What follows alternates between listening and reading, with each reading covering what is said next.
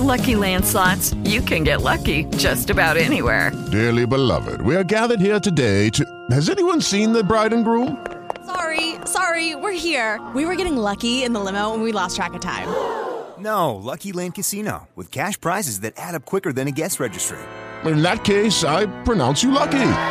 Play for free at LuckyLandSlots.com. Daily bonuses are waiting. No purchase necessary. Void were prohibited by law. 18 plus. Terms and conditions apply. See website for details. Dite la verità, vi siete svegliati la mattina di Capodanno e siete partiti con una serie di buoni propositi. Da quest'anno mi rimetto in forma, da quest'anno inizierò a risparmiare di più e così via. E poi è bastato l'arrivo della Befana che non solo si è portata via le feste, ma anche quasi tutti i vostri buoni propositi. E ogni anno è la stessa storia. Ogni anno vi ritrovate al 31 dicembre a fare i conti con dei buoni propositi che non sono arrivati a buon fine. Ma perché? Vediamolo subito insieme. Ciao a tutte e benvenute in Diva della Finanza, il podcast della rieducazione finanziaria tutta al femminile. Sono Alessia, la vostra guida in questo viaggio emozionante verso il successo finanziario. La mia missione è fornire a voi, donne determinate e ambiziose, le competenze e la fiducia necessarie per affrontare le sfide finanziarie quotidiane.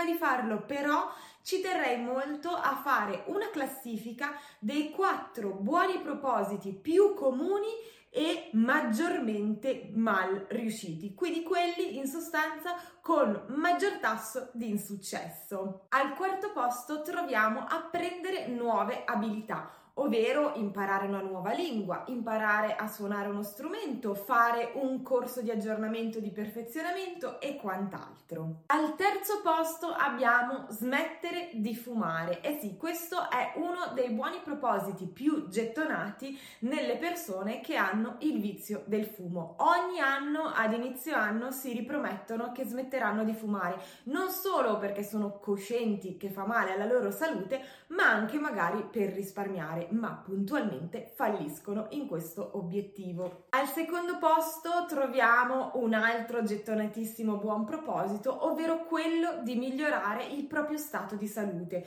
Potrebbe essere quello di fare una dieta, di dimagrire oppure di ingrassare, perché ci sono persone che sono anche sottopeso Potrebbe essere quello di iscriversi in una palestra, fare più attività fisica, stare più all'aperto, camminare di più o quant'altro. E anche questo puntualmente viene disatteso. E al primo posto, neanche a dirlo, troviamo risparmiare, sanare i propri debiti, prendersi più cura del proprio denaro. Pensate che questi buoni propositi sono i più comuni, ma l'80% delle persone che desiderano raggiungere questi obiettivi falliscono entro i primi tre mesi dall'inizio dell'anno. E ci sono degli studi che hanno appunto appurato che questi buoni propositi falliscono puntualmente. Hanno preso a campione 30.000 persone alle quali hanno chiesto appunto quali fossero i loro buoni propositi e quanti fossero arrivati a buon fine. Su questa indagine hanno formulato i dati che abbiamo appena visto, che a mio avviso sicuramente sono molto veritieri, perché se ci pensate bene, credo che almeno uno di questi quattro buoni propositi una volta nella vita lo abbiate espresso anche voi e probabilmente non siate riusciti a portarlo a termine. Ora però vediamo insieme quali sono questi fattori che determinano l'insuccesso di questi buoni propositi, in modo tale che quest'anno siamo preparati e pronti a raggiungere i nostri buoni propositi depositi. Sicuramente la mancanza di specificità e di realismo è uno dei motivi per cui non si riesce poi a mantenere l'obiettivo e il focus per raggiungerlo. Per esempio, se come buon proposito noi ci mettiamo quello di risparmiare, sarà molto difficile che arriveremo a farlo. Ma se invece trasformiamo questo buon proposito in un buon proposito un po' più specifico e mettiamo una data di scadenza e una cifra sarà molto diverso. Per esempio, se stabiliamo che entro il, la fine del 2024 vogliamo aver risparmiato 2000 euro o franchi, Abbiamo quindi una cifra ben precisa e una scadenza ben precisa e su questa potremmo calcolare una media mensile di quanto potremmo accantonare e strada facendo potremmo anche drizzare il colpo a secondo degli imprevisti che capitano nella vita. In questo modo è più probabile che riusciremo a mantenere questo buon proposito. Allo stesso modo possiamo applicare questa tecnica a qualsiasi altro buon proposito. Per esempio, se il nostro buon proposito è quello di rimetterci in salute e perdere qualche chilo, sapere quanti chili vogliamo perdere e dentro quando ci aiuterà a mantenerci focalizzati sul nostro obiettivo. E qui voglio fare una doverosa premessa. Mi raccomando, questo obiettivo specifico non è da stabilire da soli, ma in collaborazione con un professionista della nutrizione e della salute, perché se noi ci mettiamo in testa di voler perdere 10 kg in 3 mesi, con molta probabilità faremo molto male al nostro organismo e quindi sono obiettivi che non possiamo stabilire da soli perché non possiamo conoscere quale sia il metabolismo del nostro corpo e quindi cosa sia corretto e ci tengo molto a specificarlo perché non vorrei passasse mai un messaggio sbagliato. Un altro fattore che determina l'insuccesso di questi buoni propositi è la mancanza di pianificazione. Se noi sappiamo che vogliamo risparmiare entro il 31-12 2000 euro, dobbiamo anche stabilire una tabella di marcia che potrebbe essere per esempio quella di mettere via 160 euro ogni mese e quindi sappiamo esattamente che ogni fine mese dovremo accantonare un determinato importo. Possiamo decidere di fare come vogliamo, potrebbe anche essere che decidiamo di risparmiare 500 euro quattro volte in un anno e quindi accantonare questi soldi in quattro tranche. Non importa come decidiamo di farlo, l'importante è che è chiaro come abbiamo intenzione di raggiungerlo. Allo stesso modo vale per esempio per la salute oppure per smettere di fumare.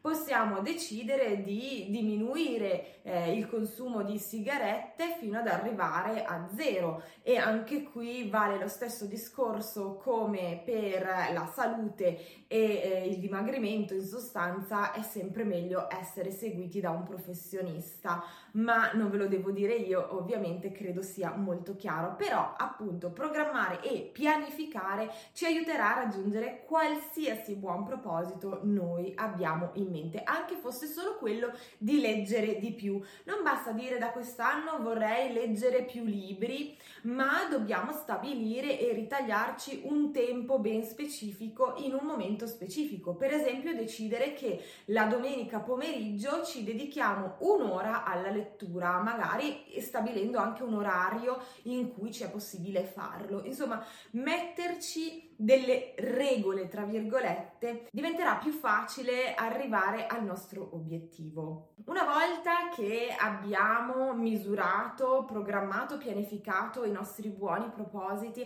è molto importante inserire tutte le azioni che dobbiamo compiere per il raggiungimento dei nostri obiettivi nella nostra routine quotidiana. Mi sono documentata e sono in corsa in un importantissimo studio rilasciato dall'Università College di London nel 2009 sulle abitudini e su come funziona l'essere umano e come riesce a sviluppare una nuova abitudine. E la cosa interessante di questa ricerca è che ha dimostrato che l'essere umano ci mette dai 21 ai 66 giorni per rendere un'abitudine una sua azione. Quindi in sostanza ci basterà tenere duro per tre mesi al massimo e avremo integrato perfettamente nella nostra routine le nuove azioni che ci porteranno a raggiungere i nostri buoni propositi. Un'altra cosa che a me ha aiutato molto a sviluppare e mantenere i miei buoni propositi è anche quella di andare a leggere o ad ascoltare storie di persone che hanno avuto successo. Su YouTube è pieno, ma sono certo ne sia pieno il web.